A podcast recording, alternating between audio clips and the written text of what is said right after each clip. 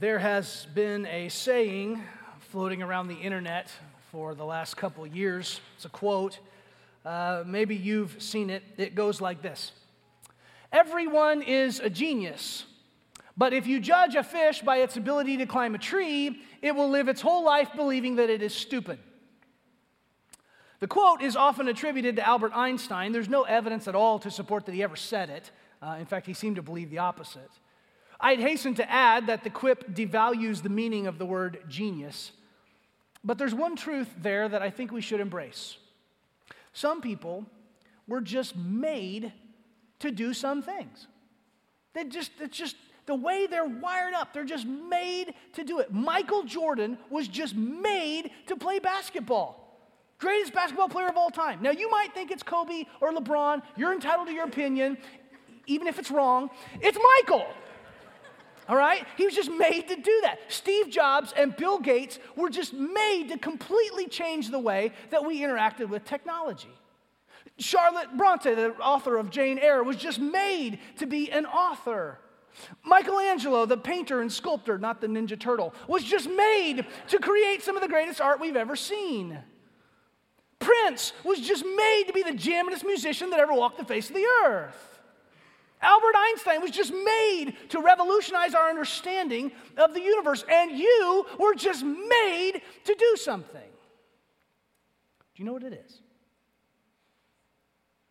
Do you know what God has wired you up to do, to be, to become?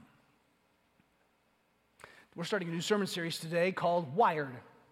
And over the next couple weeks, we're going to be focused on you, specifically helping you understand the way that God has wired you up to find wholeness in Him, the best pathway for you to take in expressing that wholeness through devotion and service, and how you share that with other people in our community. Now, before we go any further, I need to let you know why we're doing this sermon series. Okay, beginning in January of next year, this content, what we're going to look at for the next couple weeks, will become our membership experience. It will become the membership class here at Chapel Rock. Now, the format will shift a little bit. It'll be more interactive. I'll teach for about 20 minutes, and then there'll be a discussion around a table for another half an hour or so. But what we're going to talk about will become the membership class, okay? Uh, it's the same content, just, you know, changed in format. Um, and here's the way that will work.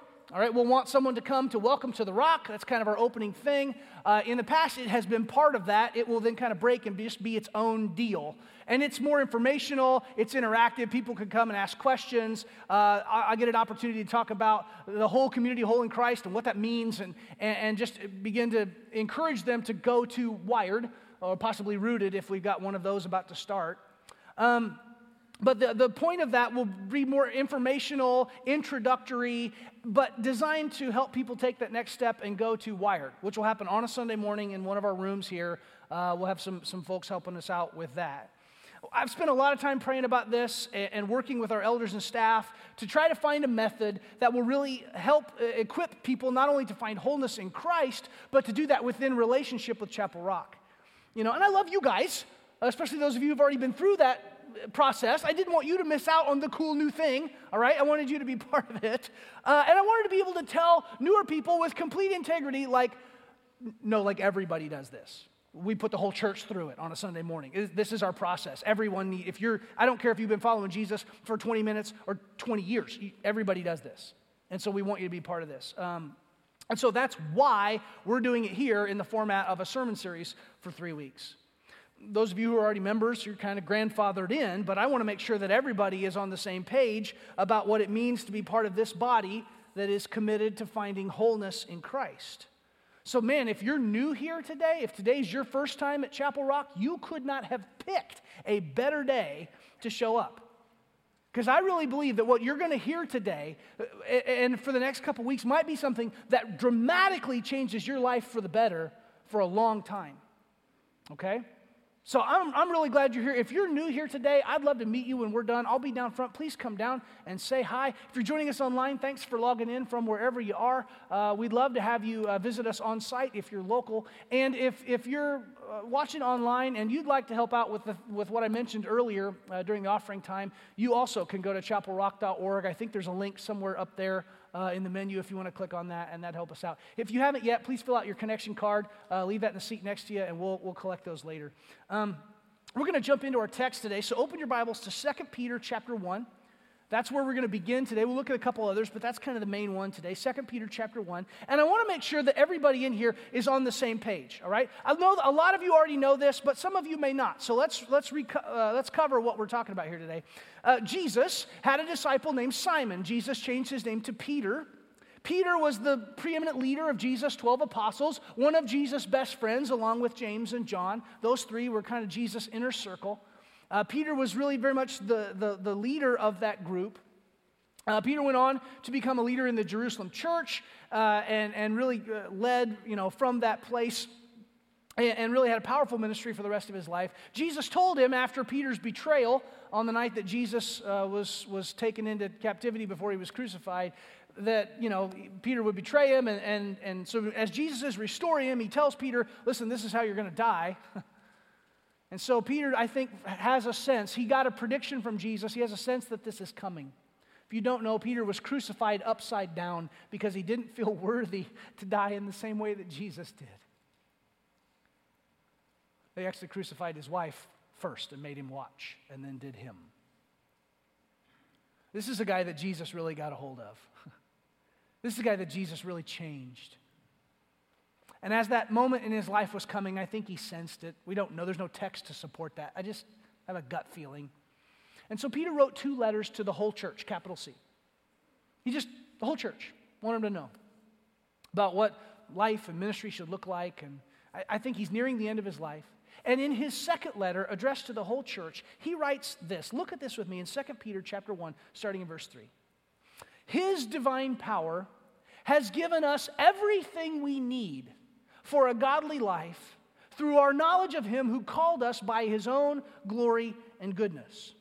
Through these, these referencing His glory and goodness, He has given us His very great and precious promises, so that through them you may participate in the divine nature. Now, what He's talking about here is the indwelling gift of the Holy Spirit that we have when we become followers of Jesus, when we're baptized.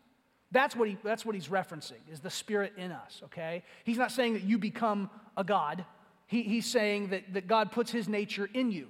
John mentioned earlier, talked about the image of God in us, the imago Dei, as the, the theologians call it. That you, you bear that, but by the presence of the Holy Spirit, this, it goes even further, okay? Let's keep going. He says, um, having escaped the corruption in the world caused by evil desires. For this reason, make every effort to add to your faith goodness and to goodness, knowledge, and to knowledge, self control, and to self control, perseverance, and to perseverance, godliness, and to godliness, mutual affection, and to mutual affection, love. For if you possess these qualities in increasing measure, you're supposed to grow in those. you don't just hit a level of goodness and stop, you're supposed to keep growing. They will keep you from being ineffective and unproductive in your knowledge of our Lord Jesus Christ.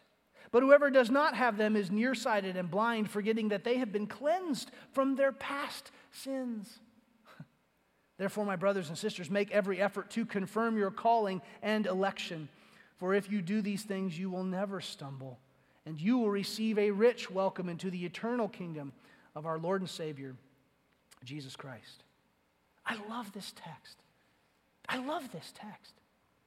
This, this passage it, it, it encourages me and it challenges me.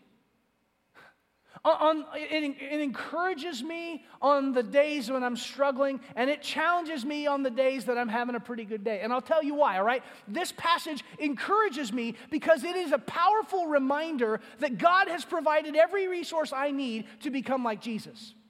And this text challenges me because it is a powerful reminder that God has given me everything I need to become like Jesus both.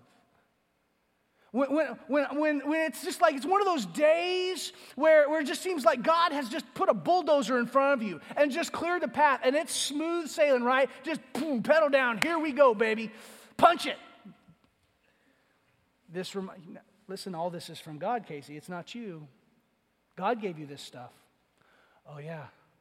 Challenges me. And on those days when there's just nothing goes right, you've had those, right? Where you got a whole lot of Monday and your Tuesday, you know what I mean? It's just, Like, what is wrong with this week, man? Everything just seems like it's falling apart. God has given you everything you need.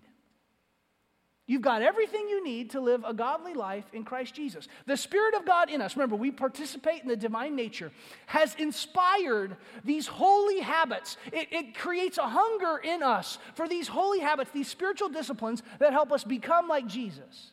See, here's what I want you to understand and apply today. It's our big idea this morning. The Spirit of God has given us habits that the Lord uses to help us become more like Jesus. The holy habits of the Christian life help us grow in wholeness, and they're a vital means of our individual wholeness pathway.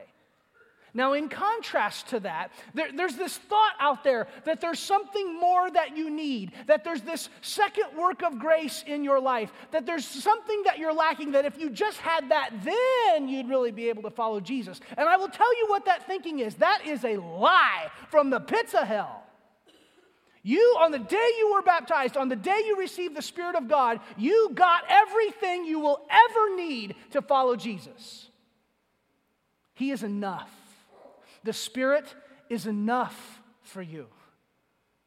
His Spirit will provide all the resources you need to follow Him. Listen to me. There's no secret sauce. There's no magic bullet. There's no special prayer that you pray that other people know that you don't know that makes them more like Jesus than you are.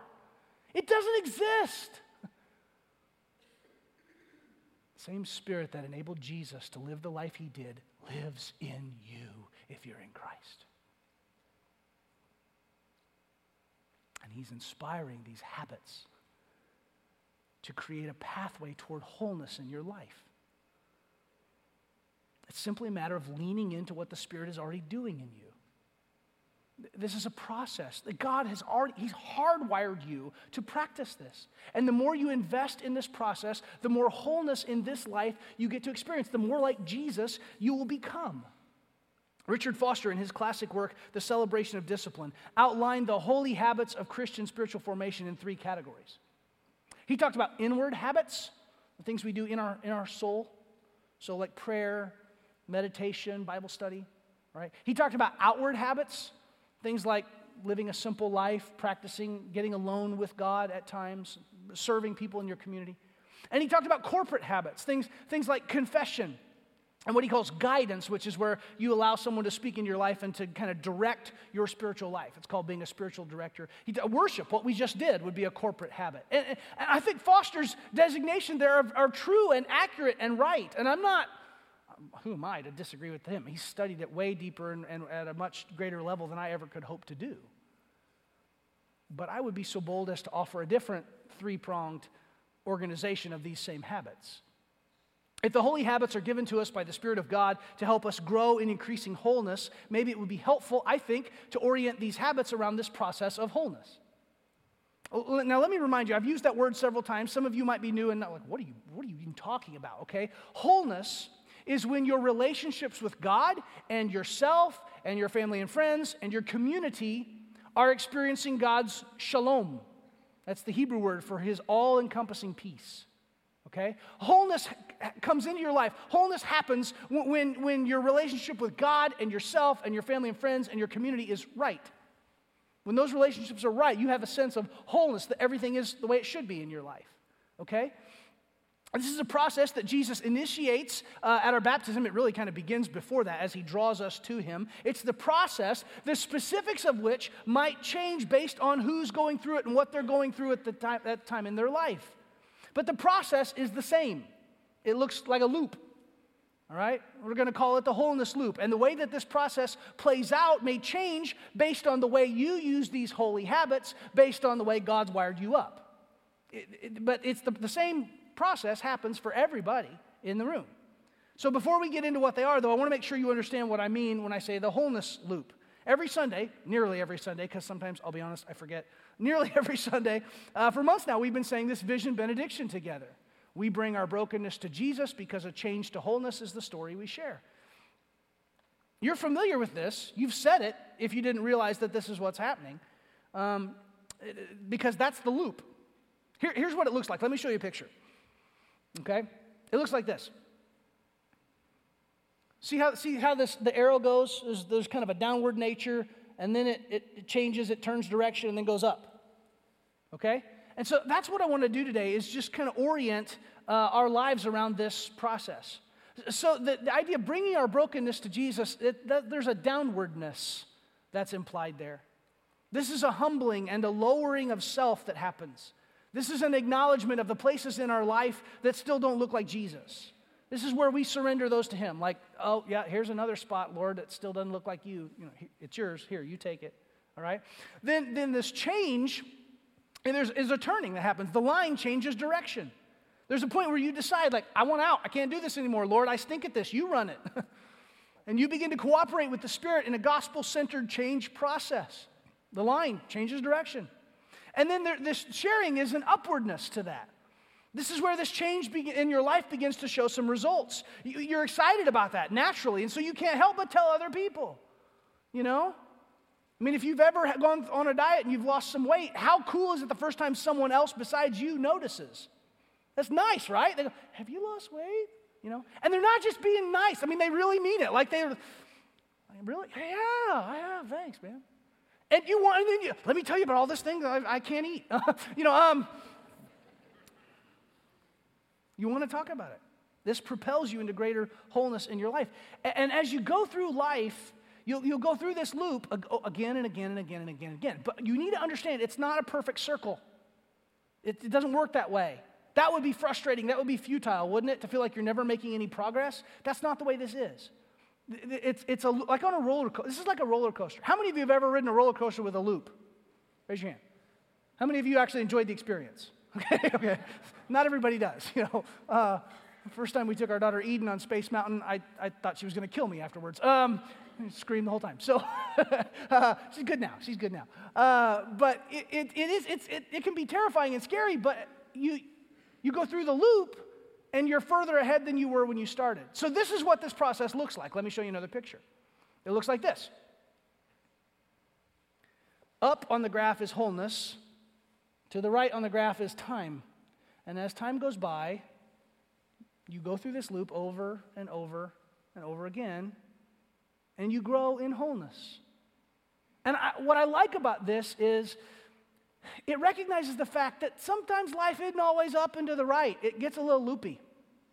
It doesn't always go the way you think it's going to go.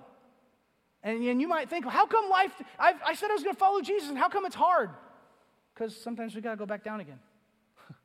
and you need habits to practice in those down again moments. And so that's what I want to do today is to talk about this uh, uh, because God has given us, the Spirit in us has given us these habits that help us follow this loop. Okay? They follow the trajectory. So, first, I want to talk about downward habits. Downward habits. Now, please don't misunderstand. Please don't think that I'm encouraging you to make a habit of being sad or depressed. That's not what I'm talking about when I say downward habits, okay? That's not what I mean. Some of you have probably met Christians who acted more like Eeyore than Jesus. Remember Eeyore from Winnie the Pooh? Well, it's going to rain today. You know, I mean, it's just, he's like, nothing that guy says ever works out okay, you know? Some of you have probably met Christians who are like, it's like they got baptized in pickle juice. Like, what happened to you, man? There's no joy there. You know, I, I, knew a guy, one of my mentors, a guy named Bill, he was out in the mountain, you know, northwest, uh, Idaho, I think is where he's at now. Um, great guy, loves the Lord, but he's an, he's an evangelist, he's a church planter, but serious, like hardcore, serious dude. Everything, everything matters all the time. That was Bill you know. And one day, he was that way from the time he was really young. I mean, got dramatically saved, delivered, went off to Bible college. And, and after about four years of this in Bible college, he's walking across campus one day, and his professor grabs him by the arm and said, Bill, yeah? Bill, are you saved? Well, well, yeah. He said, Bill, you mean to tell me that Jesus has come into your life and taken away your sin and made you right with God? Yeah that, that, that, the Son of God incarnate came down here, lived a perfect life, and died on the cross in your place for your sins and rose again on the third day so that you could have a relationship with God and live the kind of life that He wants you to live. Yeah. And, and Bill, you believe that, right? Yeah, yeah. And, and you want to tell people about that so they can go to heaven and know the joy of the Lord, right? Yeah. He said, then, Bill, tell your face.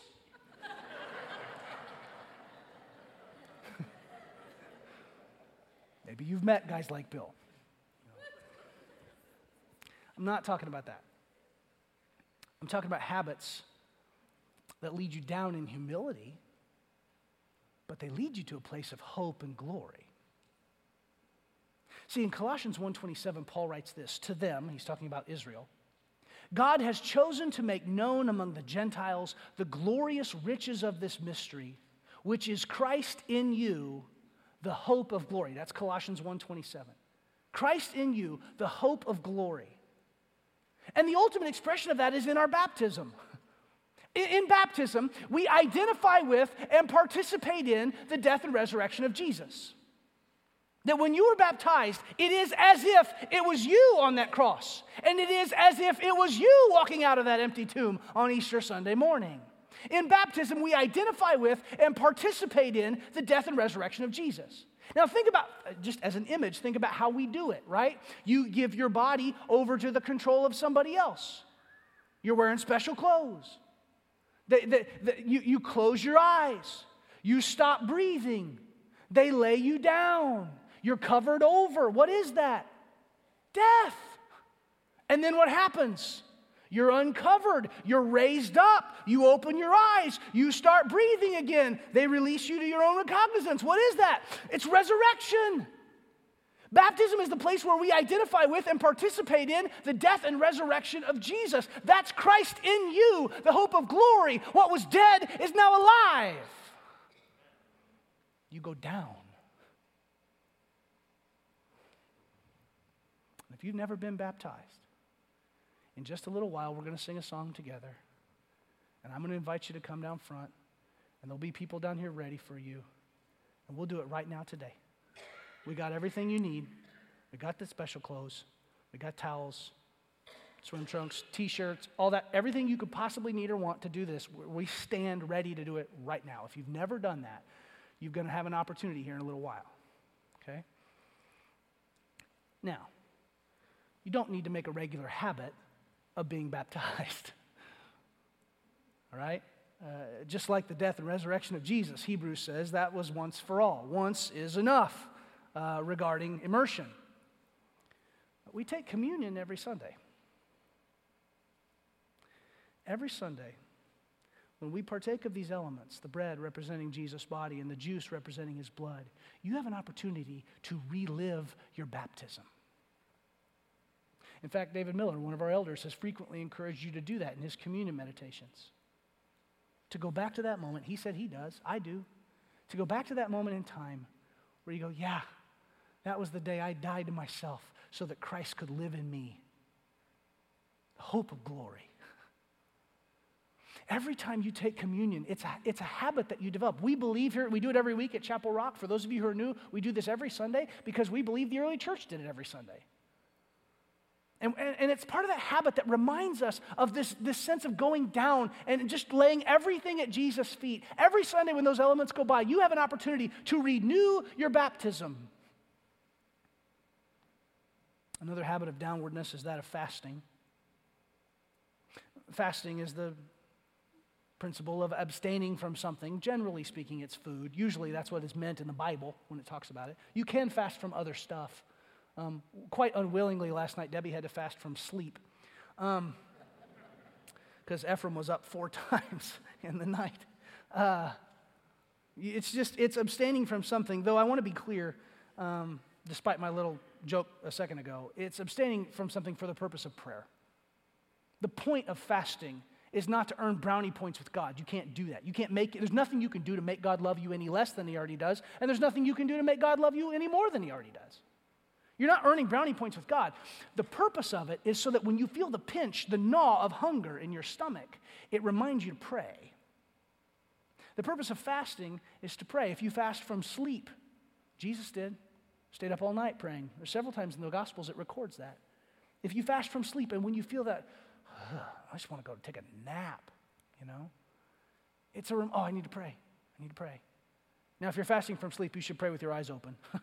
um, but the point of it is to drive you to prayer. And then another discipline of downwardness is stillness, which is choosing to be in silence and solitude before the Lord to listen to what He might say, to really actively listen to God. These habits humble us. They're, down, they're downward oriented habits so that we can be humbled, so that we can change And that's really the next part of this cycle, this loop, or these turning habits. It's the middle part of the wholeness loop's trajectory. That God, in His great mercy, has given us habits that help us change through the power of the gospel in us. So again, we use these langu- this language in church. It's good occasionally to redefine what we mean. What do we mean when we say the gospel? It's the good news that though we were dead in our sins, God loved us enough to send Jesus to die on the cross in our place for our sins, so that whoever believes in him could have eternal life, that they can go to heaven, that they can go, see beyond this world into the next. Here's the amazing thing in hearing that, you participated in it. Hearing the gospel means participating in the gospel. Hearing the good news is a participation in the good news. Hearing the word of God helps us create the habit of turning toward him. That's what Paul was teaching his young protege Timothy in 2 Timothy 3. Look at this with me. 2 Timothy chapter 3 verse 14. But as for you, Timothy, continue in what you have learned and become convinced of, because you know those from whom you learned it, and how from infancy you have known the Holy Scriptures, which are able to make you wise for salvation through faith in Christ Jesus. Now get this next verse. If you memorize John 3:16, which hopefully you have, you should memorize 2 Timothy 3:16. All scripture is God-breathed and is useful for teaching, rebuking, correcting, and training in righteousness, so that the servant of God may be thoroughly equipped for every good work. Listen, if you want a habit in your life that will change you over time, you've got to be reading the Word of God. And there's a million and four different ways to do that. You just Google Bible reading plan, and you just, there's so much information there. Just pick one. Now, some will maybe be a better fit for your spiritual temperament than others. Some of you are content people, like you like to read a lot. And you do this, and you faithfully, every, every day, you check off five, six, seven chapters out of the Bible. And maybe for you, and that's awesome, and if that's life giving to you, then keep doing it. But maybe for you, that's gotten a little stale.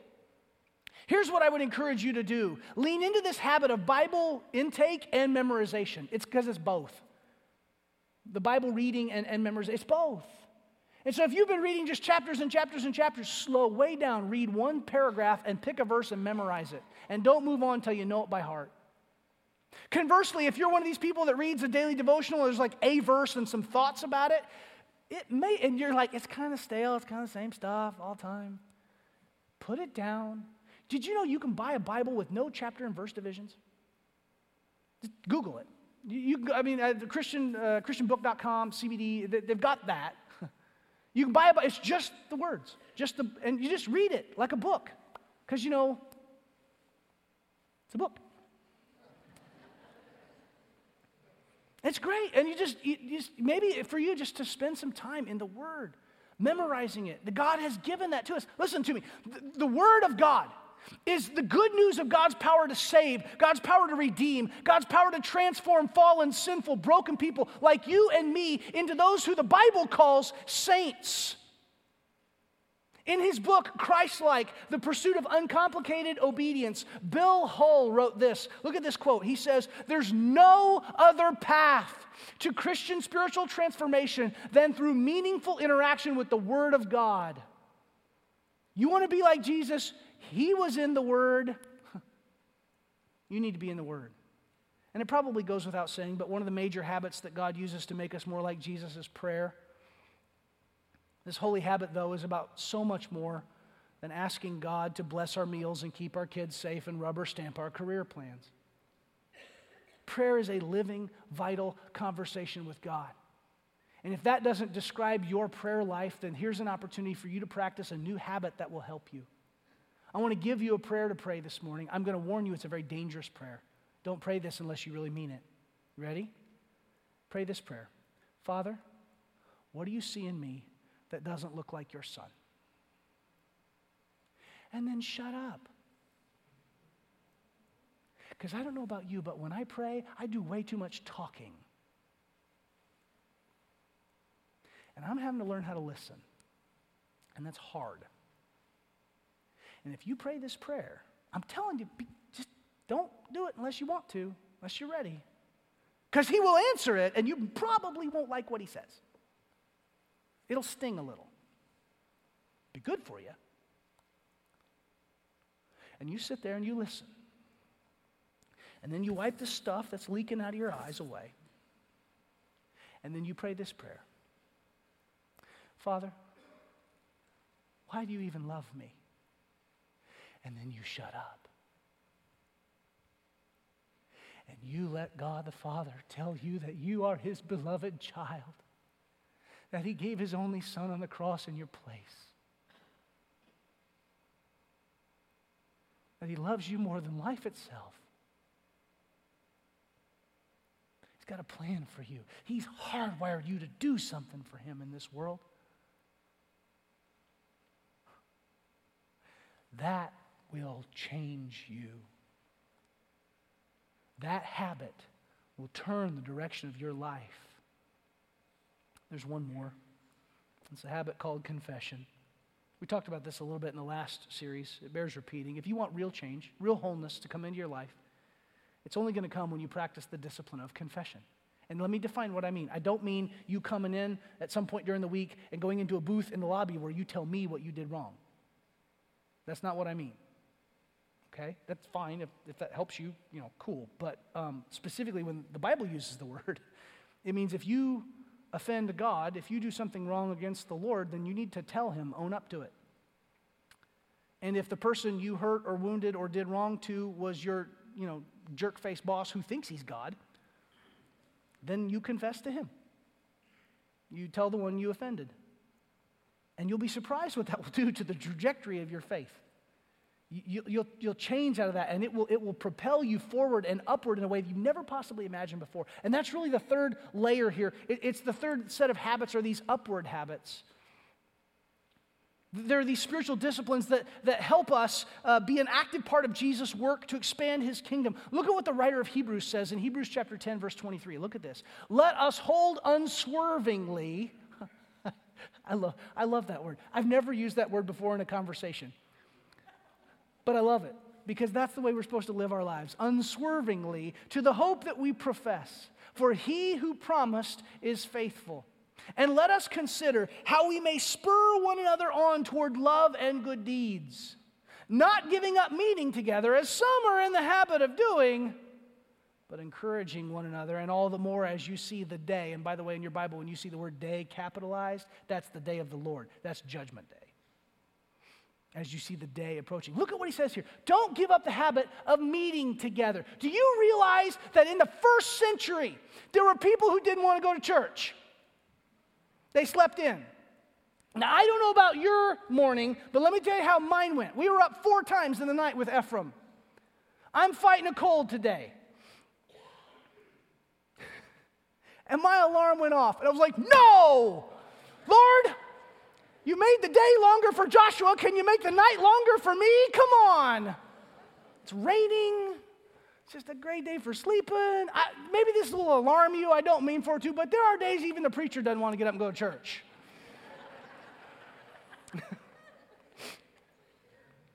God is good. And there's times that we want to just quit. And there's probably somebody in this room right now who showed up today and you're thinking about quitting. Because you're in the right spot. Do you realize that fellowship is a spiritual discipline? It is. It's one of the habits of upwardness. It's one of the habits that helps you share what God is doing in your life. Fellowship is actually a spiritual discipline. Jesus spent regular time with his best friends in the whole world who encouraged him. Not perfectly, but he needed them there. Fellowship is a spiritual discipline. Now, you also need to practice fellowship the way Jesus did it. And the people he hung out with were people that the religious elites were like, whoa, stay away. You need that kind of fellowship too. You need to have people around your table that the world would go, really, them? Yeah, because that's how Jesus practiced fellowship also. And that'll make you do that. When you hang out with people, when you have dinner with people that the world would reject, that will make you more like Jesus faster than anything else. And there's two more habits that I want to give you, and I'm going to give them to you at the same time because they go together. And it's the habit of witness and giving. The act of verbally sharing your faith, the discipline of giving a portion of your income to be used for the Lord's work through the church and mission organizations around the world, they really come from the same place. It's wanting to see the kingdom of God expand, wanting other people to have what you have in Christ. Now, please understand, at Chapel Rock, we don't bear witness to who Christ is just to put more, you know, people in the pews or cars in the lot. That's not why we do this. We don't take up offerings to pay the staff or keep the lights on or fix, fix HVAC units. Rather, the discipline uh, of witness and the holy habit of giving have the same purpose so that an ever increasing number of people in our community and around the world can share what we have in Christ. The reason that you share your faith and the reason that you give are the same reason. So that more people can know who Jesus is. So that Jesus can have more and better disciples. And practicing that holy habit faithfully, week after week after week, will help you grow in wholeness that discipline of sharing, it, pro- it propels you upward into new heights of becoming like Christ. You need these holy habits. They will make you whole eventually by the power of the Spirit. Now, the way that you each individually implement each one of those may change based on your particular temperament, based on your particular mix of spiritual gifts. And I hope this past week that you had an opportunity to take the test that we put together for you. All right? You, if, if not, you can go to chapelrock.org slash wired. You can find it there. There are paper copies in the lobby. You can do that way. Um, it, it, probably, if you do it on computer, it'll score it for you. Uh, you probably should do it on an actual computer computer rather than like your smartphone. It'll, it'll work a little bit better. It'll just be easier to read. Um, if it doesn't work for you, the paper copy is, is available. Those have been available for the last couple weeks. We really need you to do it for next Sunday because we're going to really drill down into what each one of those things are, okay? and you've got a unique temperament that God has wired you up to be and to become, and I want to encourage you to do that here. And, and, the way that you embrace these habits may change based on your temperament, but you still need all of them. Okay? Uh, my, my point is this every one of us needs every one of these habits. Now, you may have heard something that I said today, and you're like, ooh, I don't want to do that. Oh, man, that fasting? I, I, I don't, I have to talk to my doctor first. like, what?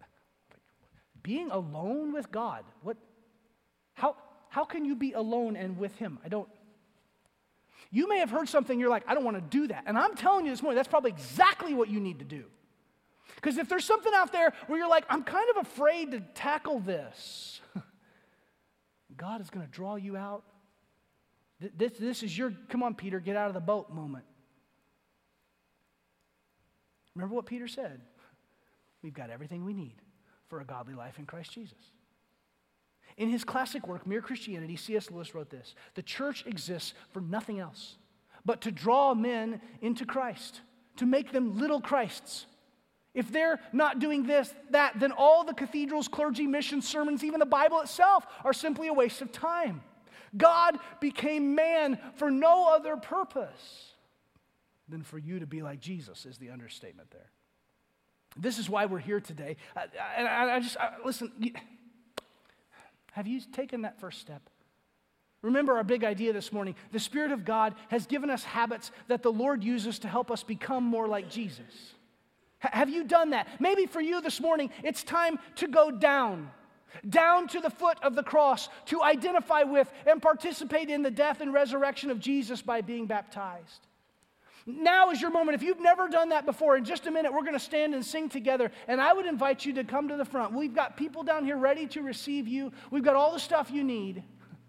If you're ready to take that step today, we're ready to take it with you. Maybe you're here this morning and it's time to turn.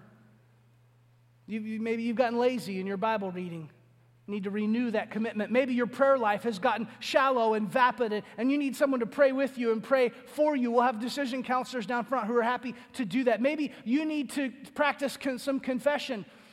To make step out in the hall and make a phone call to someone, or possibly talk to one of our leaders in the next step room. I don't know what God is doing in your heart today. I pray and have been praying all week that He would move.